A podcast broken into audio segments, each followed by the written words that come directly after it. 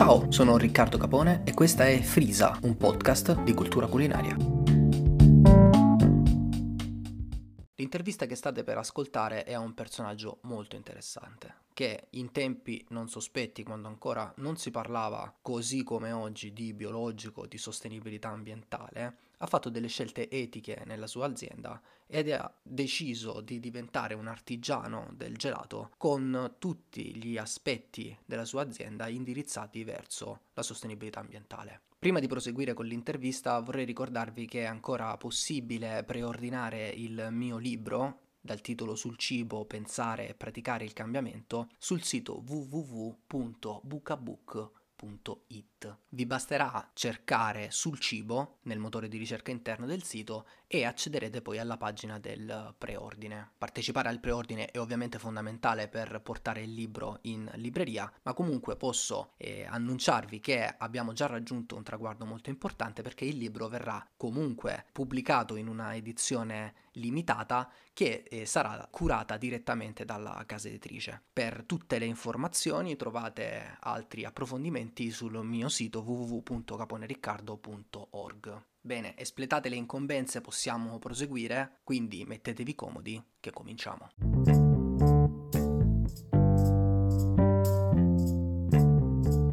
Nuova puntata di Frisa, oggi abbiamo un uh, ospite speciale, sono molto emozionato di presentarvi Stefano Roccamo. Ciao Stefano, come stai? Ciao, bene, bene. Allora, vi presento Stefano prima di tutto. Stefano è un artigiano del gelato dal uh, 1998, quando in Italia ancora non si parlava di sostenibilità o non era una moda come adesso, diciamo, sostanzialmente. E lui si è inventato questa gelateria completamente ecosostenibile. Stefano, se non sbaglio, dal 98 tu sei certificato biologico. Non dal 98, dieci anni dopo, perché okay. nel 98 era abbastanza difficile, complicato reperire tutti gli ingredienti nella filiera del biologico. Il mercato era ancora assai poco sviluppato. Ok. Quello che ho fatto è stato, man mano che mi è stato possibile andare a individuare fornitori che eh, facessero um, produzione biologica, andare a selezionarli e a preferirli a quelli che avevo precedentemente. E l'unico ingrediente biologico che ho avuto praticamente da subito è stato lo zucchero, e certificato bio e il cacao, scusami, zucchero e cacao certificati bio e anche fair trade. Gli altri sono arrivati man mano nel corso di quei dieci anni che mi hanno poi eh, portato alla certificazione del, del prodotto. Tu hai una filosofia totale nel tuo lavoro e so che utilizzi un packaging totalmente biodegradabile, sia i gelati che i sorbetti che proponi non hanno coloranti, additivi, conservanti, aromi sintetici e una idea di eticità del lavoro, eh, la tua. Quanto è importante per te questo, sia nel tuo lavoro che nel rapporto che hai poi con i tuoi clienti? Beh, guarda, allora, mhmm, il concetto mio è stato da subito quello di portare e, e traslare quella che era mhmm, la mia scelta di consumo e dunque di vita all'interno del mio lavoro. Dunque, quando io ho avviato questa attività avevo 30 anni e ehm, lo scopo è stato da subito quello di arrivare a questo punto, cioè al punto in cui tutti gli ingredienti sono da filiera tracciabile, possibilmente corta, quando non addirittura locale, oltre che certificati biologici, e poi ridurre quanto più possibile quella che oggi si chiama impronta ambientale, ossia eh, l'impatto che si ha col proprio ciclo produttivo su, sull'ecosistema dunque andare a ridurre il packaging, ehm, averlo per quanto più possibile ehm, biodegradabile, oggi è compostabile completamente, abbiamo esclusivamente il packaging compostabile in gelateria e poi ridurre anche i consumi, primariamente quello dell'acqua, perché in gelateria il consumo dell'acqua una, insomma, comporta una parte importante ehm, di quello che è l'impatto ambientale, perché le macchine che trasformano le miscele liquide in gelato, quindi le, le macchine che fanno il gelato, così come anche i pastorizzatori, sono raffreddati ad acqua. Quest'acqua è acqua di rete, di rete acquedotto, dunque la stessa acqua che noi usiamo per lavarci, per bere. E di norma va persa, fa il suo ciclo di raffreddamento perdone, all'interno delle macchine e poi va persa.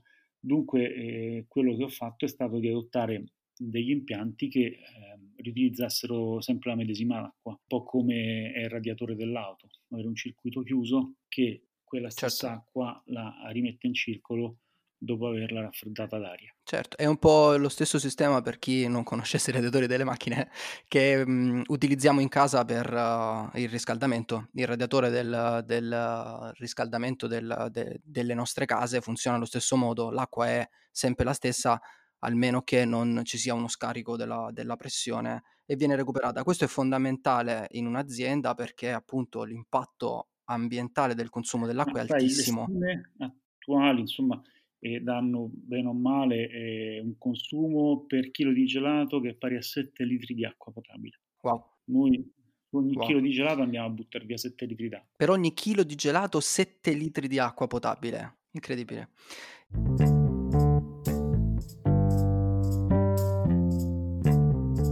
È, è, un, è una scelta molto impegnativa la tua. Non è facile fare quello che fai. Io e so un po' come si fa il gelato perché ho lavorato in, uh, in diverse gelaterie, so quanto è importante, quant- quanta dedizione ci vuole per farlo, però eh, chi è facilitato, tra virgolette, nel uh, lavoro che fa un gelataio utilizzando prodotti di base preparati da un'altra azienda, non fa il lavoro che poi fai tu nella selezione. E allora vorrei che tu spiegassi agli ascoltatori di Frisa come scegli il latte, perché questo credo che sia la cosa più, più bella che tu fai, cioè andare a comprare il latte crudo eh, da un'azienda piuttosto che prendere un prodotto già preparato fa una grande differenza. Beh, guarda, la differenza la fa intanto per, per, la mia giornata lavorativa, perché quando tu esatto. inizi la giornata andando in stalla a prendere il latte che è stato appena munto e, e parli con delle persone che sono quelle che stanno dietro la stalla e vedi come viene gestito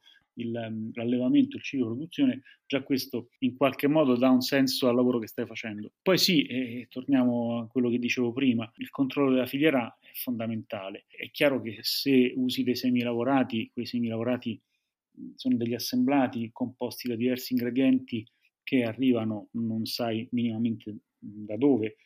Per me è importante proprio per una questione sia legata alla mia scelta di consumo che poi alla scelta eh, professionale, è importante sapere e in qualche modo garantire a chi viene a mangiare il gelato da me quello che c'è dentro al gelato e quindi quell'ingrediente da dove arriva e, che strada ha fatto. Dunque quello che ho fatto da subito è stato di eh, andare a eliminare semi lavorati e utilizzare materie prime. È chiaro che questo comporta un lavoro di ricerca innanzitutto, ricerca sul prodotto, sulle miscelazioni, su come, certo. Su come realizzare il, il, prodotto, quindi la costruzione di una professionalità, che poi è anche il mestiere che uno ha nel realizzare il proprio gelato. Di una scelta stilistica, perché un prodotto fatto in questo modo non avrà mai le caratteristiche che ha un prodotto fatto con semilavorati industriali. E questo lo dico anche in termini che possono essere percepiti dal consumatore come negativi perché il mio è un prodotto che è un gelato che può sembrare più freddo al palato proprio perché è ehm, realizzato senza utilizzo di determinati ingredienti e determinati grassi impiegati con certe percentuali che poi ti fanno percepire il gelato per esempio meno freddo. Dunque, ecco, è una scelta mh, impegnativa mh, da tanti punti di vista, sì, che però poi alla fine dà un prodotto che secondo me come dire, riesce a essere soddisfacente per chi lo mangia soprattutto e anche per me perché sembra di fare un lavoro come si deve e non mescolare. È una soddisfazione. Sì, n- non vado a mescolare tre o quattro prodotti preparati da determinata azienda che dietro ha una serie di tecnologie alimentari, ma faccio un prodotto che secondo me è veramente artigianale.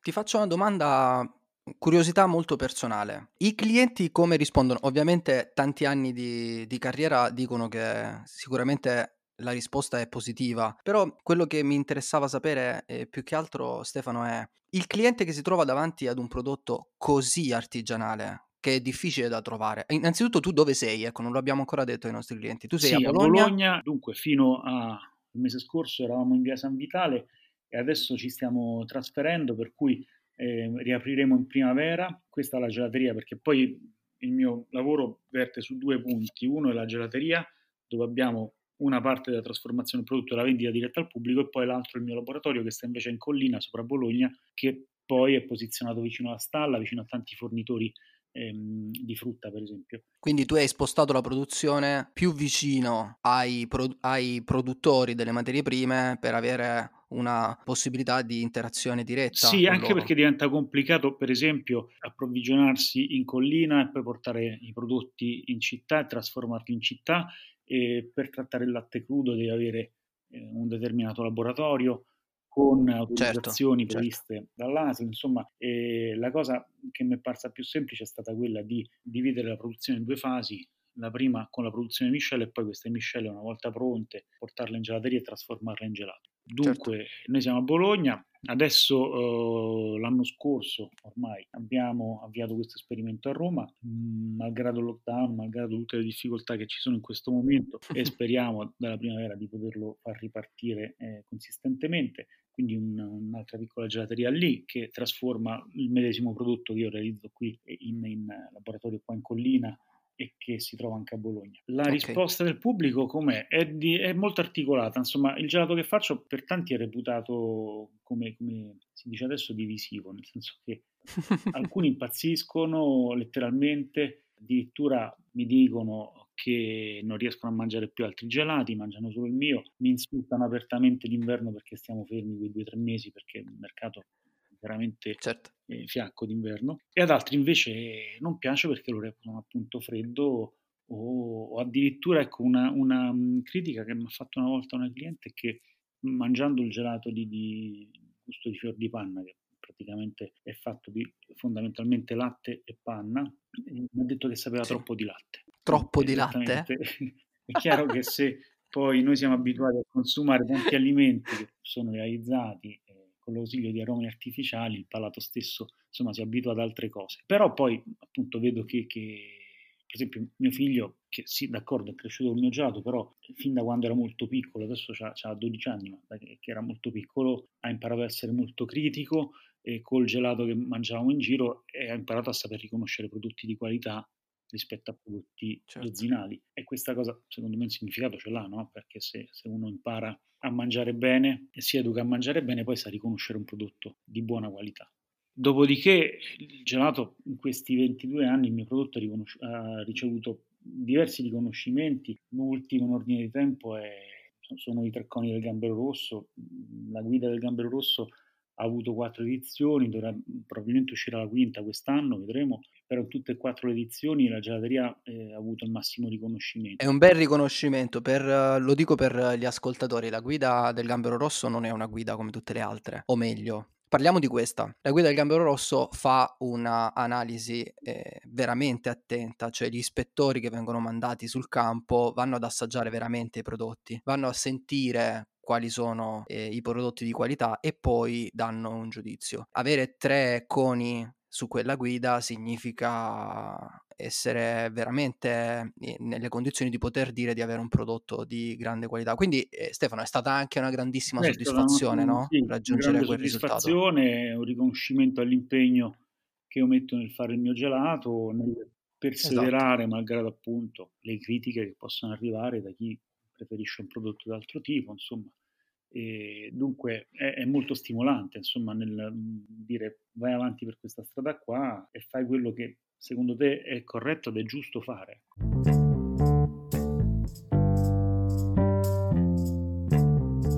Stefano, io nel mio libro eh, ho dedicato eh, un, uno spazio abbastanza grande a quelle che sono le scelte che facciamo quotidianamente. Ti faccio una domanda, visto che tu sei una persona che ha fatto una scelta molto importante nella sua vita eh, a livello lavorativo e credo di aver intuito anche a livello privato. Secondo te quanto vale la scelta quotidiana? Cioè noi siamo bombardati tutto il giorno da prodotti di vario genere e di varie provenienze. Possiamo fare una scelta, no? È la nostra grande grande occasione da consumatori di poter scegliere i prodotti che consumiamo e questa scelta ha delle ripercussioni importanti sia sul mercato che sulla nostra vita privata. Per te Stefano, quanto vale la scelta?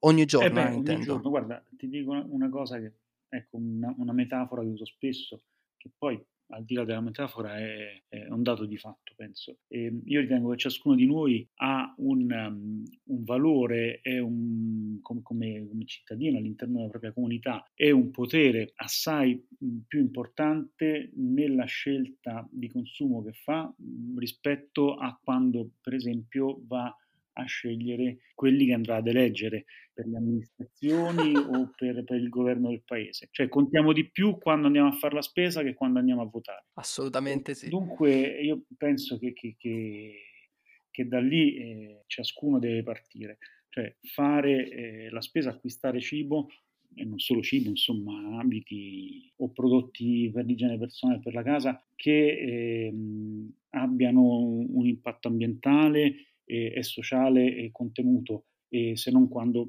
addirittura positivo, ecco, perché poi se noi andiamo a acquistare prodotti che arrivano direttamente da aziende agricole che sono vicino casa, che sono portate avanti da famiglie che ci lavorano dentro, lì noi certo. andiamo a sostenere dei modelli economici secondo me assolutamente positivi e che costituiscono peraltro il tessuto economico e sociale del, del territorio e del paese.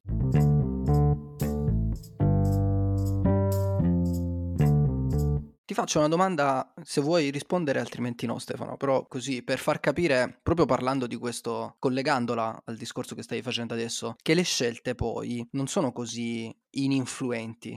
Ti posso chiedere quanto costa un cono gelato o una coppetta gelato da te? Allora, eh, sì, come i prezzi sono pubblici. Noi abbiamo eh, il formato più piccolo che sta a 2,70 euro. 2,70 euro sono circa 100 grammi di gelato. Il cono costa in coppetta. Ok il cono costa un po' di più perché abbiamo un costo molto alto del cono, perché il cono che utilizziamo, che ci viene prodotto apposta da un'azienda specializzata del settore, è praticamente senza glutine, eh, oltre ad essere bio, ed è anche mh, vegan perché abbiamo tutta una linea di gelato vegan e dunque in questo modo possiamo okay. servire questo gelato vegan con lo stesso. Dunque quel cono là noi Ti faccio un'altra molto. domanda invece. Il mercato di Bologna, a Bologna quanto costa un gelato? Un cono gelato mediamente? Ma guarda, noi riusciamo ad avere il prezzo assolutamente livellato a quello che è il prezzo di altre gelaterie che fanno un prodotto convenzionale di qualità, ti parlo di gelaterie di qualità chiaramente, però con prodotto convenzionale. Beh, certo. Quindi, grosso modo... No, volevo far capire, scusami Stefano se ti interrompo, volevo far capire che la scelta che andiamo a fare, spesso quando parliamo di biologico o di eh, sostenibilità, la risposta che ci viene data è sì, è vero, è tutto molto bello, ma i prezzi sono troppo alti. In realtà questo discorso qui, a parte il fatto che poi bisogna vedere quanta differenza c'è, perché ci sono altri ambiti in cui si vede ancora di più, come l'abbigliamento per esempio, no? comprare un prodotto che costa molto poco non è detto che poi abbia la stessa durata, la stessa qualità del prezzo che si paga per qualcosa che costa di più. Nel cibo, nell'alimentazione, lo vediamo ancora di più e i prezzi non sono così distanti. Prima di tutto perché stiamo comprando eh, del cibo che è il nostro nutrimento, no? la nostra linfa, ma poi ormai non c'è una differenza così alta. No, no assolutamente no? no. Guarda, allora, io quello che posso dirti per certo è che io spendo consistentemente di più per il mio prodotto rispetto a chi fa un prodotto convenzionale o qualitativamente meno buono rispetto a quello che faccio io, meno valido, che usa per esempio i semi lavorati o, o materie prime, lo stesso zucchero che uso costa tre volte tanto lo zucchero convenzionale bianco di barbabietola, tanto per darti un'indicazione di riferimento. Certo. È ovvio che questi costi maggiori devi in qualche modo andarli ad ammortizzare, in che modo? Con uh, una piccola economia di, di, di scala, dunque e il mio laboratorio tratta quantità abbastanza importanti di materie prime così che eh, si riesce ad avere un prezzo d'acquisto che è più basso rispetto a quello che non costa sempre il famoso zucchero al consumatore X che va in un negozio di alimenti biologici o in un supermercato e va a comprare lo zucchero di canna biologico. Dunque in questo modo certo. riesco sicuramente a contenere il costo insieme alla materia prima e poi sicuramente c'è un margine più basso rispetto a quello che non hanno altri colleghi. Questo non significa che il modello però poi il modello economico intendo, non è un modello, non sia un modello funzionale perché poi in realtà noi riusciamo a tenere in piedi tutta la struttura senza grossi sacrifici, ecco, e pagando il lavoro, pagando il nostro lavoro e pagando i fornitori soprattutto. Diciamo che fa parte della tua filosofia, no? E quello che tu hai scelto è il tipo di filosofia del lavoro che hai scelto che sai di avere delle spese maggiori rispetto agli altri, sai dove puoi andare a intervenire, sai anche che magari il tuo margine di guadagno è più basso, ma decidi di dare al cliente un prodotto di qualità che rispetta eticamente la tua Sì, filosofia. assolutamente così. Questa è una scelta che si fa primariamente per etica. Oggi devi farla ancora per- come scelta etica piuttosto che come scelta economica. È chiaro che bisogna avere una visione ampia di, di lungo termine e ampia anche in termini eh, di, di- di prospettiva. Cioè, quello di cui secondo me ciascuno di noi deve preoccuparsi è di eh, lasciare, eh, lasciarsi alle spalle qualcosa di, di- di- di buono, di positivo, piuttosto che eh, consumare le risorse e non lasciare nulla a chi arriverà dopo.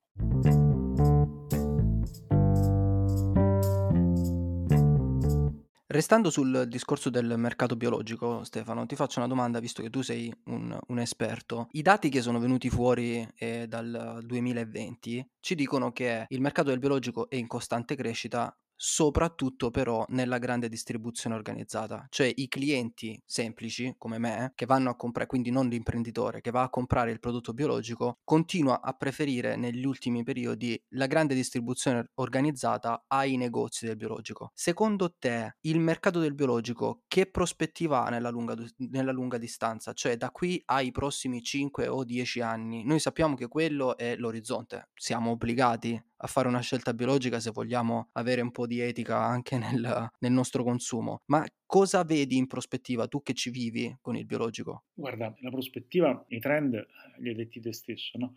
sono, sono in crescita costante. Quindi c'è maggiore attenzione da parte delle persone al consumo di alimenti biologici, che sia per questioni di, igiene personale, no? quindi del mangiare bene, eh, piuttosto che per questioni di ehm, impronta ambientale, questo è di là da sapere, non, non, non, io, io, non posso dirlo, però questo trend è confermato e penso che andrà consolidandosi sempre più, motivo per cui poi nella GDO vediamo sempre più spazi dedicati al biologico, quando non addirittura al vegan, perché anche il consumo di alimenti vegan sì. si va affermando sempre più. Dopodiché è certo. chiaro che la GDO per le politiche commerciali che applica offre ai clienti un prodotto a un prezzo più basso rispetto ai negozi biologici specializzati. Così come è pure vero che quei prodotti eh, biologici che trovi nella GDO non sempre hanno una qualità eccezionale pari a quella di uh, gli stessi alimenti, eh,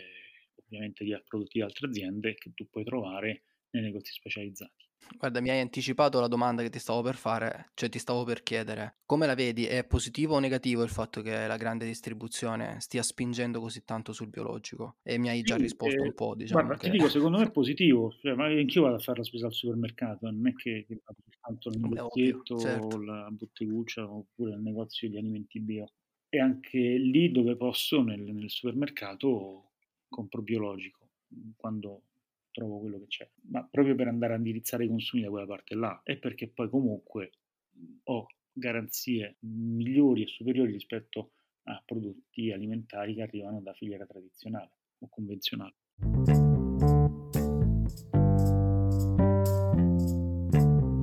Stefano, ti faccio l'ultima domanda e parto per fartela dal motto di Stefino, che è la tua gelateria. Il gelato è un momento di felicità.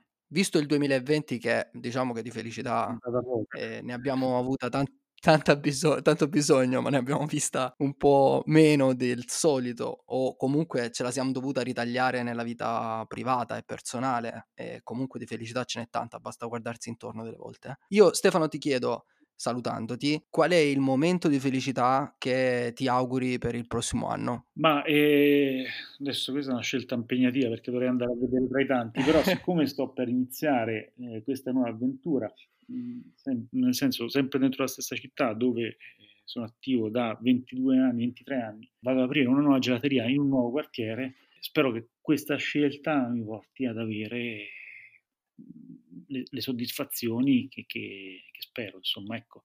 In che termini? Sicuramente in termini di riuscita dell'attività mh, imprenditoriale, eh, ma poi e soprattutto in termini di riscontro del pubblico, quindi la possibilità di poter riprendere a portare gelato è vendere gelato direttamente alle persone e poter parlare con le persone, perché poi quello che è mancato quest'anno, se da un lato c'è stata questa esperienza nuova di eh, portare il gelato a casa delle persone, perché noi siamo partiti mh, subito a primavera durante il primo lockdown con um, la delivery fatta direttamente, gestita direttamente da noi, quindi si andava a casa dei nostri clienti a portargli la vaschetta di gelato, però quello che poi è mancato è avere i clienti e le persone che vengono in gelateria, che ti fanno domande e ti chiedono come nasce quel prodotto, perché chiaramente un prodotto mh, realizzato con attenzione e con cura attira persone eh, curiose di sapere quello che mangiano. Ha bisogno anche di un racconto, vero Stefano? Cioè, bisogna raccontare...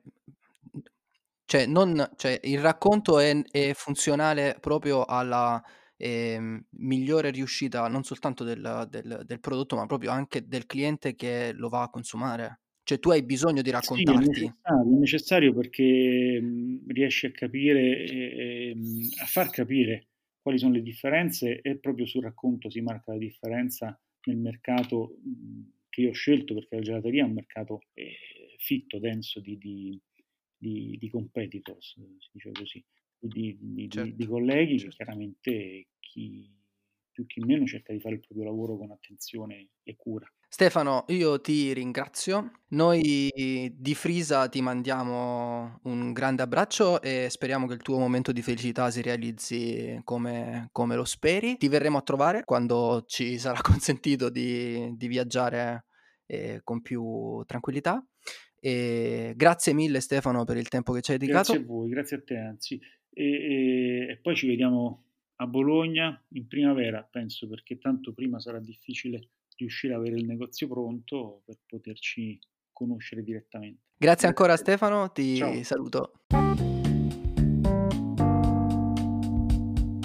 Se questa puntata ti è piaciuta, clicca segui sotto il nome nella piattaforma dove la stai ascoltando. Noi ci risentiamo venerdì con una nuova puntata e un nuovo argomento. Per tutte le altre informazioni www.nitida.org.